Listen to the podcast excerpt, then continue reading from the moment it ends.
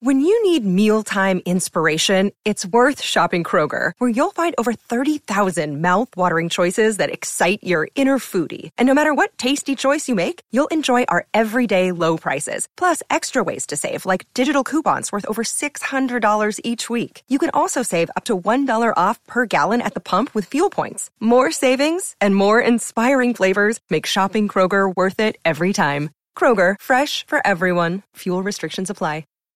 This episode is brought to you by Shopify. Whether you're selling a little or a lot, Shopify helps you do your thing, however you cha-ching. From the launch your online shop stage, all the way to the we just hit a million orders stage. No matter what stage you're in, Shopify's there to help you grow. Sign up for a $1 per month trial period at shopify.com slash special offer, all lowercase. That's shopify.com slash special offer. What up, Cavs Nation, and welcome back to another edition of the Wine and Gold podcast.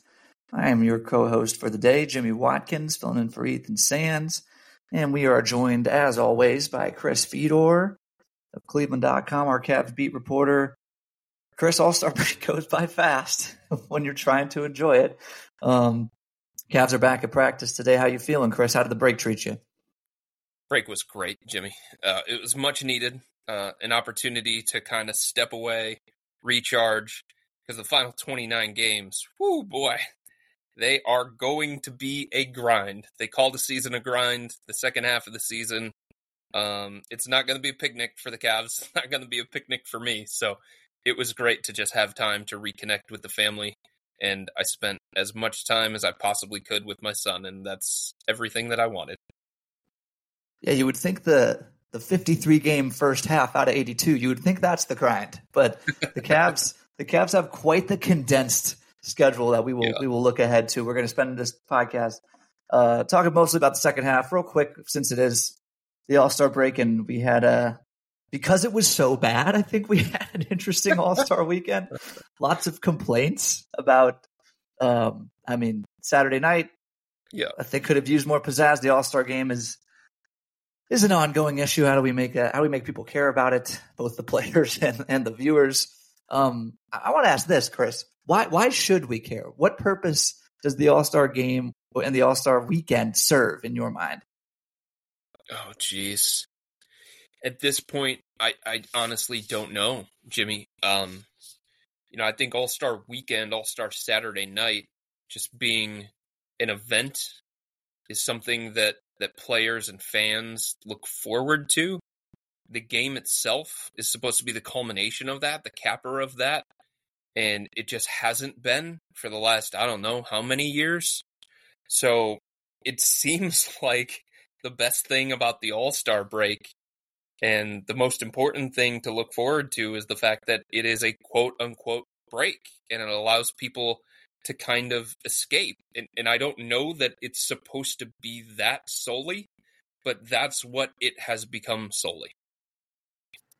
Yeah, I'm, I'm kind of like I've seen a lot of maybe we just get rid of the All Star game yeah. takes in, in, the and like honestly, no skin off my bones. I I truly like oh, to be completely honest. yeah, I watched about a quarter and a half of the All Star game on Sunday. I saw what the deal was and it's like I'm gonna go check out this Mr. and Mrs. Smith show on on Prime Video. Like I even you could you could argue it's kind of our job to watch the All Star game. Yeah, but I just I I couldn't do it. I think and I think that's how a lot of people like invested NBA fans. Yeah, like it's not it's not just the All Star game is supposed to be about a, a expanding your audience, right? Right. Even invested people who are who live and die by this are watching you know sixty plus of 82 games for their favorite team they just don't have a reason to to to care anymore. And I think, I mean, to answer my own question, I think it matters because the NBA is kind of, I'm not kind of, the NBA has an image problem right now. Yeah, like, again, the 60 of 82, those people, we already have them. They know what the deal is. But for, for the audience, the casual audience, the people who loved the 90s, like they, they there's a perception, and it's not all the way incorrect that the the large the lion's share of the basketball season doesn't matter to the people playing the basketball. Yeah, I know. You know, it's it's yep. and the All-Star game is supposed to be a showcase event and it just hammers home that message as hard as it possibly can. I mean, you could. It's it's supposed to Kobe Bryant's word. It's supposed to be the world's greatest pickup game, and it can be a pickup game. Like it, we don't. We're not asking you to go out there and, and risk turning an ankle. I've seen, I've right. seen guys say that. Oh, we could get hurt. I mean, you kind of you know how to not get hurt, but also still make it look like you're playing basketball, right? Like you don't yeah. have to you don't have to insult our intelligence like that. I think that's really, I think that's why Adam Silver was kind of miffed when he was handing out the trophy and he sort of mm-hmm. gave the mm-hmm. half-hearted congratulations. Like we're trying to, we're trying to build something or build on something here, and the players are just are not pulling their weight on that part of it during the All Star All Star break. I don't know, man. Yeah, Jimmy, I think there can be some middle ground, right? You don't have to be at one end of the spectrum or the complete other end of the spectrum there's somewhere in between that you feel like can work for players, that you feel like can work for NBA Commissioner Adam Silver and the fans as well. And just a little bit more compete, a little bit more intensity, a little bit more effort. Something that was a little bit different than what it was uh, this past weekend. Look, there were moments throughout the course of the All Star game that were pretty spectacular, that were a showcase of some of the young talent um, that maybe not everybody has paid attention to throughout the course of this year. Um, there were moments in the All Star game that that they were showcase of just how incredibly talented all of these guys are and how there are levels to greatness still. Like Tyrese Halliburton doing what he did at the beginning, where he made five threes in a row. Some of in them 90 seconds. In 90 I mean, seconds. That moment was incredible. Some of the shots that Dame hit from basically the logo where he flicked his wrist and made it look like a layup. Incredible as well. But but those were overshadowed by the other, I don't know, 40 minutes of just here you go, do whatever you want to. And you could tell, like Nikola Jokic, the best player in the NBA, quite possibly the MVP this year, he had no interest in playing because he looked at the game as a joke. Same thing with Luka Doncic if the players are going to start looking at the game as a complete joke, and Anthony Edwards, you know, an up and coming player, somebody that may potentially, and I say may potentially, one day become the face of the league because he is that level talented. I don't know if he has the other stuff that goes with it, um, but that's a conversation for another day potentially. Um, like he joked Jimmy that he was going to shoot all left-handed. So like if the players are going to look at it as a joke, why would the fans look at it as something other than that? Look, to be to be fair to the players, I saw um, Nate Jones on Twitter. He, he works in the NBA agent space, talking about. I think this was last year. He had some sort of Twitter thread about how much of a an investment off the court at All Star Weekend has become for the players, where they just it are is. being rushed around to events yeah. at uh, the entire weekend, basically, and it's supposed to be a break for them, and it kind of still feels like work. And for you know, for them to uh, to be expected to come out and, and put on a legitimate show on Sunday night might be a, a little bit unfair of the league. Okay, let's let's take out some of the marketing stuff or whatever they're doing. If they're being paid to go to some of these sponsored corporate parties, like at, at some point, the basketball has to be the focus of the basketball league's All Star yeah, weekend. That's right, and that just seems like an overly simplistic and obvious thing to say, but it clearly needs to be said because we, we haven't got it thus far. I mean, I, I think the, the the most entertaining portion of All Star Weekend this past year, um, and, and, maybe the one that that fans seem to enjoy the most, was Steph versus Sabrina in the three point contest. That's true.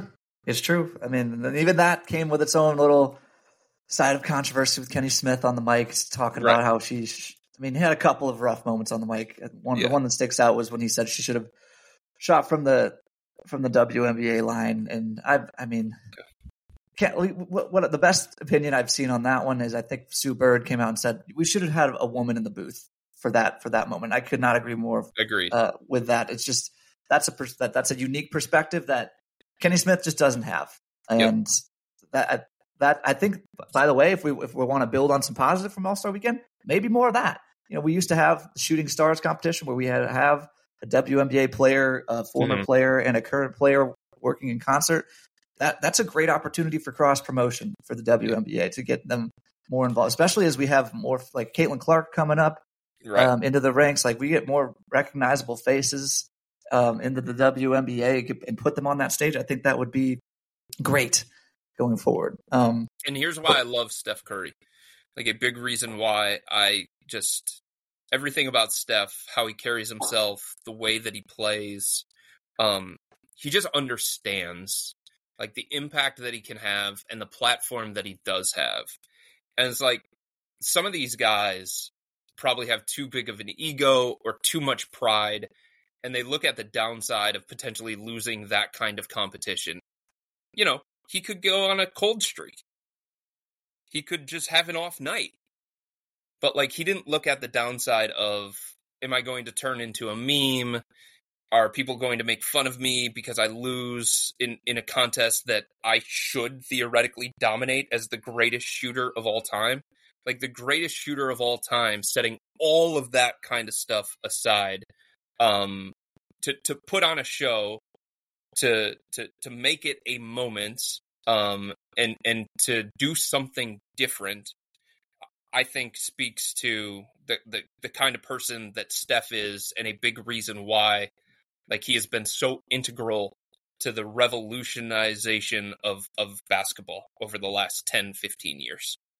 I think it also speaks to the level of security and confidence he has in his stroke, sure. right? Like to right. your point, that's that that's a a big moment for where a lot of guys, you know, wouldn't want to risk losing in that spot.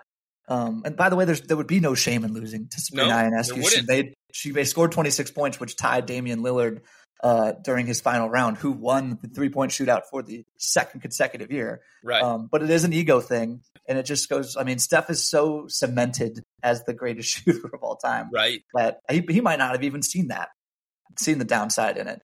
Um, but I think all right, enough All Star talk. We have yes was, we've already talked about how bad it is, so we don't need to spend any more breath on it. Uh, we'll talk. Let's talk about the Cavs. We're gonna do. Um, we're gonna do. We're gonna introduce a novel concept to the podcasting world. We're gonna draft. We're gonna do a podcast draft. I know. Let's go. People have people have not seen this uh, attempted in too many corners of the audio space, but we're gonna give it a go, and we're going to draft the most consequential storylines of the second half of the Cavs season. Okay. Chris, you are the resident expert. I guess technically the guest, you're the shooting guard on this podcast. So I'm going to give you the first pick. Really? Man, I was hoping that you would take the first pick because I would just take the, the, the leftover and be okay with it. Um, Got to put a man to a decision. All right. So I think the most consequential thing in the final 29 games is the dynamic between Jarrett Allen and Evan Mobley because this version of Evan Mobley is different than the version of Evan Mobley at the beginning of the season. Um, he's more sure of himself. He has more confidence shooting from mid range out to the three point line. Um, he's already made more threes during this stretch since coming back from knee surgery than he did in the beginning of the season when he just made two. Um, so like his evolution combined with um, Jarrett Allen becoming more of a focal point of offense, more involved offensively. His touches have gone up, um, his shot attempts have gone up, and just how JB Bickerstaff continues to navigate that particular dynamic. Because, Jimmy, you know this, a big part of the Cavs going on that run without Darius, without Evan, had to do with the fact that it was um, a one in, four out offense. It was one big surrounded by four shooters. It was more spacing. It was more three point shooting. And it was easy for JB last year to say, you know what, I'm not going to break up Evan and Jarrett because what I gain defensively is so much more impactful than than what I get if if I break them up and go more offensive minded. Because the only options he had to go to if he was going to break up Jarrett and Evan were like Kevin Love, who was awful before his buyout, um, Dean Wade, who his confidence was wrecked and he was playing with a shoulder that he couldn't lift above his head, um, Cedi Osman, and Lamar Stevens. So it's like JB was looking at the situation saying, I don't gain anything by splitting those two guys up because I have nobody else that I can go to to create a different kind of look. So even though there are spacing issues, even though there are offensive limitations, they're still at their best together. Now he has some other options to go to. If he's going to stagger those two, that means Dean Wade, that means Georges Niang, that means potentially Max Strus in a small ball lineup. So there's something that the Cavs can gain um, by going away from the combination of Jarrett and Evan. So how does JB handle that? And how does Evan and Jarrett, that whole dynamic, work itself out, especially on the offensive end of the floor? Because Jarrett Allen Dean Wade has been a better combination than Jarrett Allen Evan Mobley, um, both on offense and enough on defense where it's a net positive for the Cavs. You took my number one pick off the board. It really is a fascinating um, situation that the Cavs find themselves in Yep. because, as you mentioned, from a from an identity standpoint, like this is how the Cavs sort of uh, found their rise last year with the with the two big lineups. Why they're they those two were the foundation of of the league's best defense last year. And the the other thing is from from the individual player's perspective, Jarrett Allen and Evan Mobley are two very unselfish players, and I I, I would describe them both as having very very small egos. Uh-huh. But Jarrett Allen's a former All Star right. who's on who who makes a lot of money.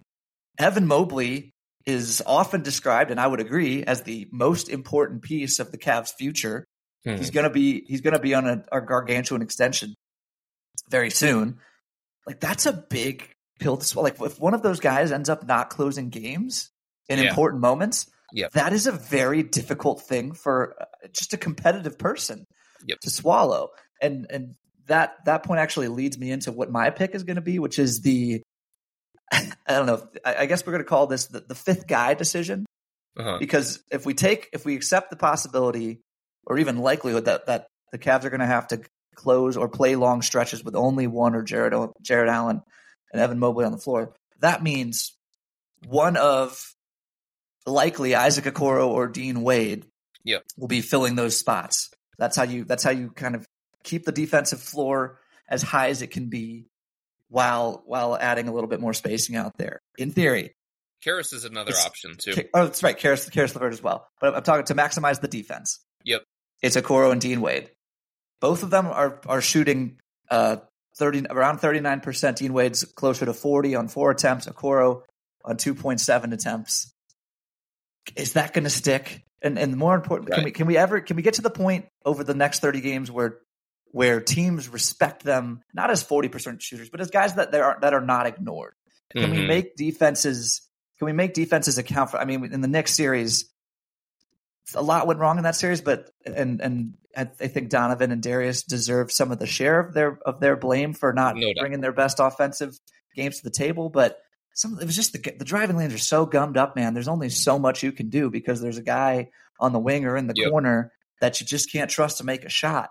So I think it's that's that's another huge part of of the rest of the year. That's my first pick, and it's it's directly related to what you were just talking about. These guys, it I think you've you've talked about on this podcast before.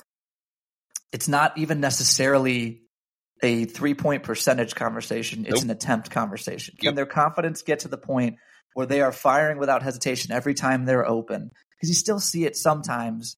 Um, again, partially because they're unselfish players from from Okoro more than Dean, where he'll pass up some shots that I think they would if the if he feels like that ball's going in, you'd like to see it go up sometimes. Yeah. So my next pick then, Jimmy, Darius Garland, and and how does he continue to get himself back into a rhythm, um, get his timing back, get his basketball shape back?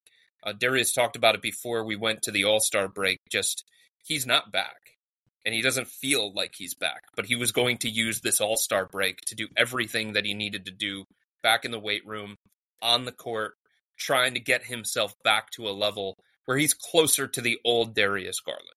Because this version of Darius Garland that we've seen throughout most of this year, like it's not the guy who has the biggest contract in franchise history. It's not the guy that was an all star a couple years ago. It's not the guy that forms one of the most dynamic pairings in the entire NBA alongside Donovan Mitchell. So, can Darius Garland get back to the level um, that he needs to get to for this team to be as dynamic as they can possibly be on the offensive end and like can he get himself back to a level where he feels um more like himself going into the postseason? Uh because the postseason is going to be a big time proving ground um for Darius. Darius especially because if you're Donovan Mitchell and you're at a place in your career where you believe you're ready to compete for championships and that's the place where Donovan is at.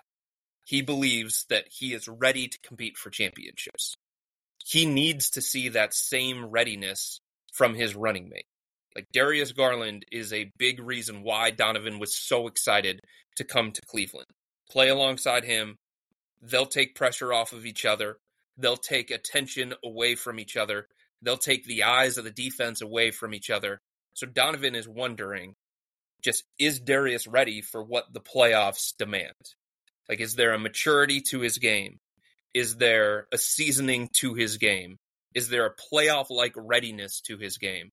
And Darius needs to use the final 29 games to prepare himself physically and mentally for what's to come in the playoffs. And what version of the, the Darius Garland the Cavs get, I think is going to to go a long way into uh, their ability to hang on to the two seed in the Eastern Conference and their ability to um, make a deep run in the postseason. So he needs to be better than the guy that we've seen in the first 53 games. And there are circumstances tied to why he hasn't been that guy. Um, but if he's not better, it's going to be problematic for the Cavs. Of course, Garland has been hurt dealing was battling the hamstring at the beginning of the year, and, and now he's he's missed a good block of time after getting hit in the face yet again. No one happens to no one as often as it happens to Darius Garland, but the numbers are the numbers. It's a three year low in in scoring average. Yep. It is the, the lowest assist per game total of his career. It's the worst three point shooting uh, percentage of his career. It's actually a career high in two point field goal percentage. If you want to, you want to take some uh, some silver lining away from that, and the turn, but the turnovers are about back to around not quite, but around the numbers that they were when he was the lone offensive engine of this team, and the Cavs were just saying, "Here, do offense," you know. Right. And now he's got Donovan Mitchell. It should be a lot easier on him. So, to, yeah, to your point, the Darius thing is a huge is a huge. Not it's not a question. We know Darius Garland is good, but it's it's going to have a huge impact on however this season finishes. And you mentioned seeding there. That's it's. I know we're talking about people here, and it's not fun to look at paper, but I have the I'm drafting the standings as my second pick, the, the second okay. storyline to watch uh, for the rest of the season because I think it matters a ton. I think it matters um, to stay at, le- at, least on the two three line where you where you avoid Boston until the Eastern Conference Finals. Presumably, obviously, we're getting ahead of ourselves talking about the conference finals, but you want to avoid seeing Boston, the most complete team in the East, as long as possible. Um, so at least stay on the two three line, and you, you want to stay on the two line because the Cavs have been great at home for two years now. I mean, that's and in the playoffs that that home court advantage um, ratchets up. You want, especially if you're playing a team like Milwaukee, where you know I wrote about them today. They are they are not even close to what we thought they would be so far this season. Mm-hmm. They look beatable, but they still do have you know Giannis Giannis Antetokounmpo, Damian Lillard, Khris Middleton, Brook Lopez. Those guys have been through the wars together. There's still an experience gap. There's still a playoff seasoning gap between them and the Cavs. So yep. it would really help Cleveland to have that playing field leveled a little bit by having the home crowd roaring behind you. And then, you know, hope, I mean, if you get to that point, you've already won a series, you get your feet a little bit wetter. And then and the, we're talking about, again, we've gotten ahead of ourselves. The first round matchup. Yes. I mean, Correct. Again, you talked about it in our last episode. How different would we look at the Cavs if they had played the Nets or not the Knicks, who can, who are certified bullies of everybody, not just the Cavs, in the first round last year? I mean, the difference between playing. I'm thinking like, like Orlando, if, you, if you, Chicago. Orlando, Miami, Chicago, yeah. But and even if you drop down to three, now Philly's in play. Yes. Philly, That's like uh, Embiid's going to be reevaluated. I think in the next week or so. That's when they, they said four weeks from the injury. Yeah.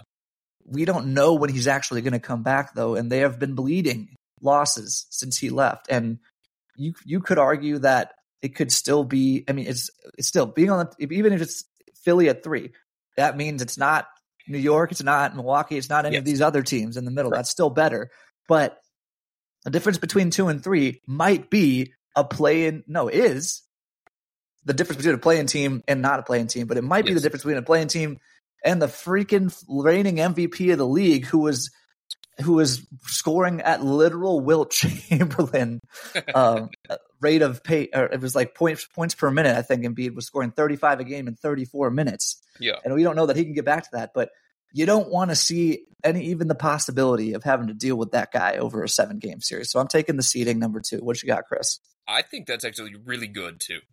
And that's where I was going to go next. Um, because you're right.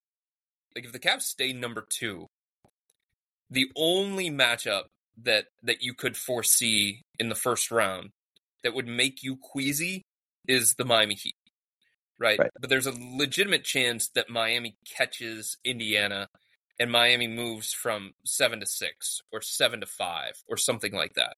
So if the Cavs got Indiana, Orlando, Chicago, Atlanta, Brooklyn in round one, any one of those teams, you feel like the Cavs are the favorites, right? You feel like the matchup problems that were related to the Knicks series last year in the first round are not going to be as apparent.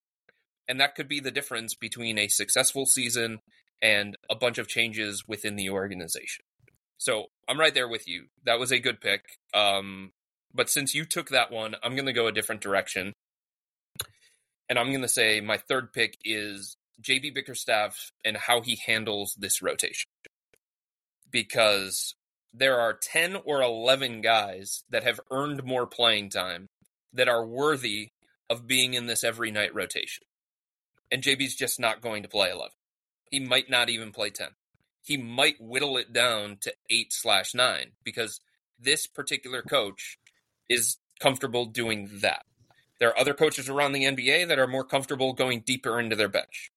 This is not one of them. In saying that, um, he needs to understand that even though the Cavs' depth and their bench was a weakness last year, it's become a strength.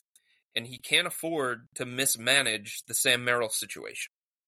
Right? He can't afford to mismanage the Dean Wade situation because confidence is really, really important for guys, especially going into the playoffs.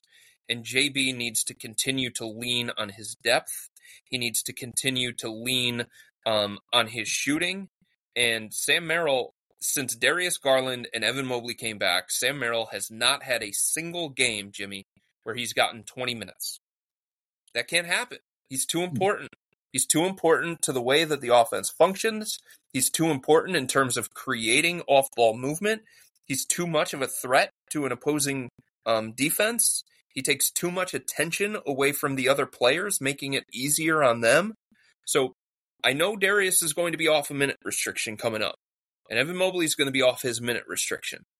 But just because that's going to happen, that doesn't mean ignoring some of the guys that were so important to the Cavs getting to this point where they're 36 and 17, second in the Eastern Conference.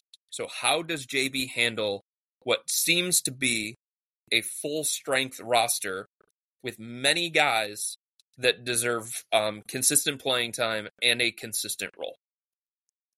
There's there's so much there. I'm really glad you brought that up because it is a tight needle to thread. Because as you know, Chris, playoff rotations get shorter. That's just how Yes, it works. You're you're playing you're pro- you're playing eight, maybe nine guys max in the playoffs. A lot of guys, a lot of teams go seven. Shallower teams can even go six sometimes. Um, but you do need to. That doesn't mean you need to start doing that in March. You want to have. It can be eight different guys. It could be eight guys one night, eight, eight different guys another night. You know, three different. You switch three on the back end, switch two on the back end, whatever. And confidence is important to everybody, but it's particularly important, particularly important to shooters, right? Like Yes. shooters are like almost like the kickers and punters of the NBA, especially the shooting specialists. They are very weird and superstitious. And I, I've covered I covered Fred Hoiberg at Nebraska, who played in the NBA, is was about a specialist shooter, a specialist shooter gets, and he used to talk all the time about how how in his head, even at, you're in the NBA, like you Yes. are cemented as one of the best basketball Yes. players in the world. How in your head you can get Yep. if you miss two, three in a row. So that's I think that's a great point, and it's it is a big challenge for JB in particular because he's a defense for he's a defense first coach who I Yeah. think tends to lean on guys who can guard better when he's when he's making tough decisions in the rotation, right? Like Yep. he is going to just by his nature, his gut is going to tell him if it's if, if tie goes to Isaac Okoro, right? tie Yep. goes to the runner, tie goes to Isaac Okoro, tie goes to Dean Wade, even if they're not making shots at the same clip Sam Merrill um, is making. But sometimes you need you need Sam Merrill. You need to be able to have the confidence in him and in yourself to play that card and in the guys around him that they can pick up for whatever Sam Merrill um, lacks. I think that's I think that's a great point that you just made right there.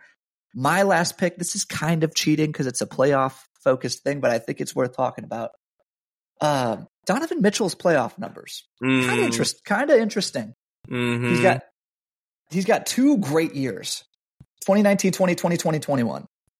Those are two interesting years to have two great years, right? Because Yeah. that's the bubble year and it's the sort of half bubble year where fans were kind of back, not back, and we saw some shooting explosions during that year. I remember the the the bubble year I believe is when he had the crazy duel with Jamal Jamal, Murray. Murray. where they Yeah. were both giving each other 50 pieces the whole time. We were like, oh my God. Like it was so, it stood out.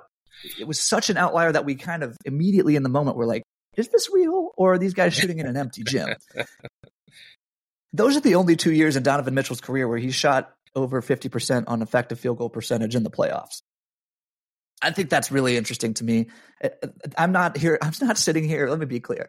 I'm not sitting here and questioning whether Donovan Mitchell can be a lead dog for a playoff team.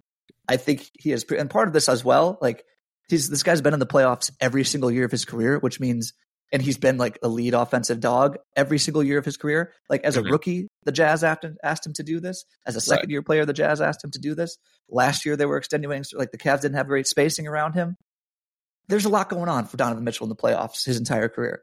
But I, I just think that if the Cavs are going to get where they want to go, th- those numbers have to tick up a little bit. And I, Yes. and I think that again, we're not we're not debating Donovan's um, status as a superstar right now, but like there's a difference between superstar or even like superstar and super duper star, or if you want to draw the line at star and superstar, like the great ones. What what I'm saying here is the great ones elevate their play in the playoffs, Mhm. and the very good ones can try to match it and sometimes fall short. So that's something I'm keeping my eye on the rest of the year. I think it's fair because if you look at Donovan's resume, like it is unbelievable. You know, he was in the MVP conversation last year. He was the Eastern Conference starter last year. Um, his first two years in Cleveland have been brilliant. Um, everything that he did in the Jazz took them to the playoffs every single season that he was in the NBA. He has never missed the t- the playoffs in his career. But like the thing people wonder about when it comes to Donovan is is he an 82 game player or is he a 16 game player? And there's a difference. There's a huge difference. And a couple of years ago, he was outplayed on the biggest stage by Jalen Brunson. And then last year, on the biggest stage, he was outplayed again by Jalen Brunson. At some point, like Donovan needs to take that leap into the next stratosphere. And I know that it sounds weird because of all of the all stars, because of all of the individual accolades, because of all of the success that he's already had. And you can argue that he's a top 15, top 20 player in the NBA. But the thing that people wonder about him, the missing piece on his resume, is playoff success. And even Donovan, Jimmy, has talked about this. He's like, look, Max Strus has been to a place that I've never been. Like, I got to learn from him. Like, yeah, Donovan's more accomplished than Max Strus. Donovan's more accomplished than Georges Niang. But Donovan's learning from these guys. Like, what does it take to get there? What does it look like when you are there? There are things that Donovan, as great as he is, as elite as he is at so many different aspects of the game, like it just hasn't translated to playoff success the way that somebody with his resume probably should at this point. So he needs to show that he can get past the second round. And there is a ton of pressure on Donovan going into the postseason, especially coming off this season that he's going to be coming off of, where he's already talked about, hey, like, I should get more attention for MVP. I should be in that conversation. I should have been an all star starter. I shouldn't have been coming off the bench for the all star game. Like, he has put more pressure on himself at times by saying those kinds of things. And he knows it's time where he plays to the star standard in the playoffs. Because if he doesn't, then that reputation is going to be very, very difficult to shake. The attention is coming, so he'll he'll have the stage.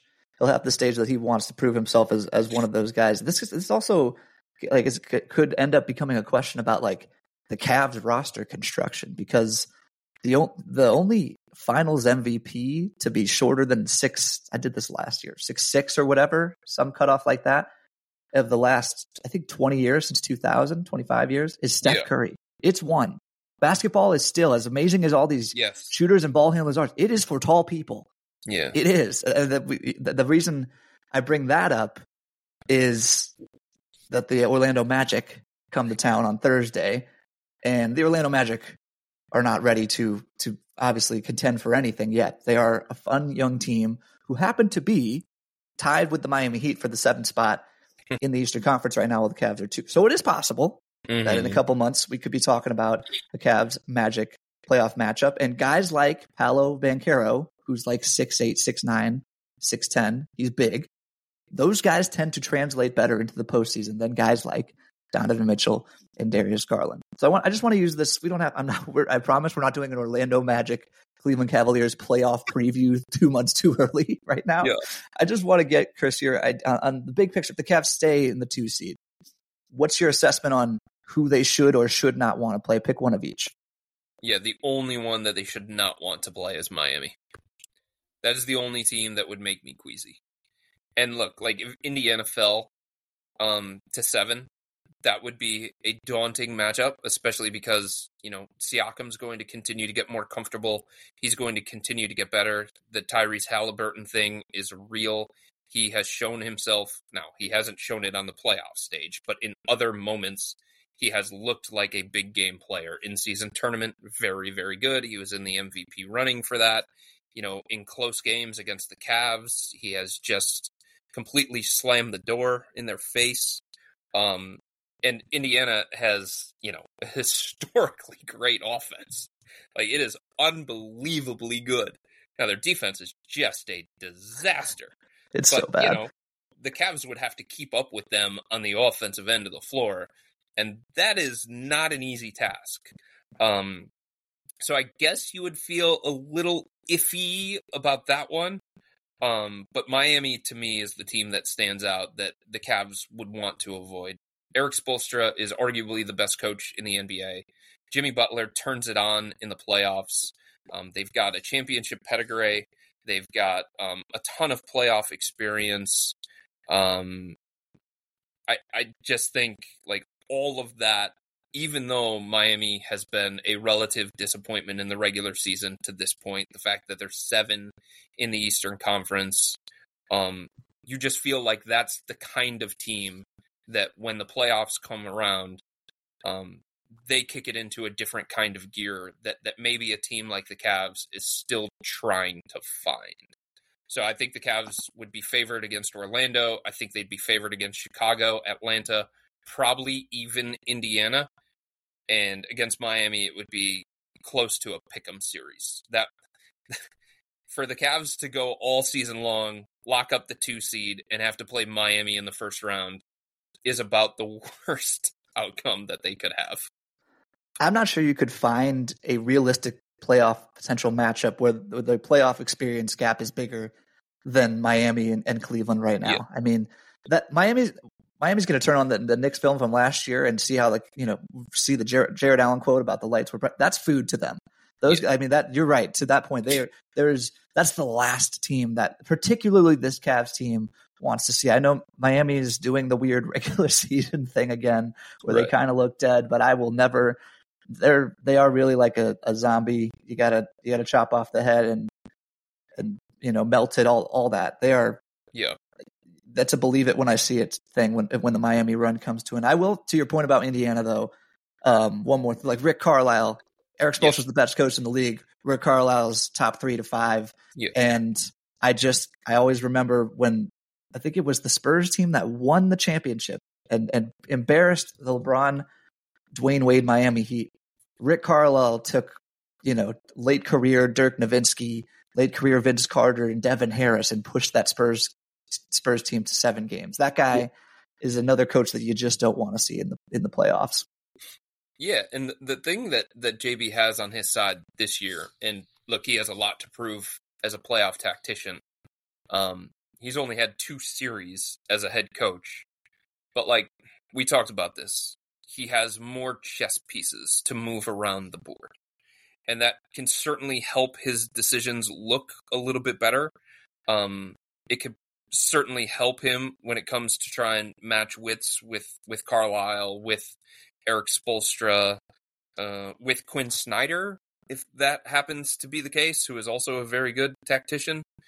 Um, but in saying that, like, you know, going into those kinds of series, I, I think it would be fair to say that the coaching edge would be on the other side. Agreed. Uh, real on the on the Pacers thing too. Another thing I just thought could be a Sam Merrill series. If we're trying to, we're, no we're trying to keep up with offense, could be a Sam Merrill series. No doubt. Um, That's one where maybe you lean more on offense as opposed to defense. Yep. All right, that'll wrap it up for today's edition of the Wine and Gold Talk podcast. Keep it locked to cleveland.com for all of your uh, your Cavs your Cavs questions. Follow Chris on Twitter at Chris Fedor. Chris. Yep, that's right. At, follow me at Jimmy Watkins ninety five. Um, and thank you all for listening. We'll see you next week.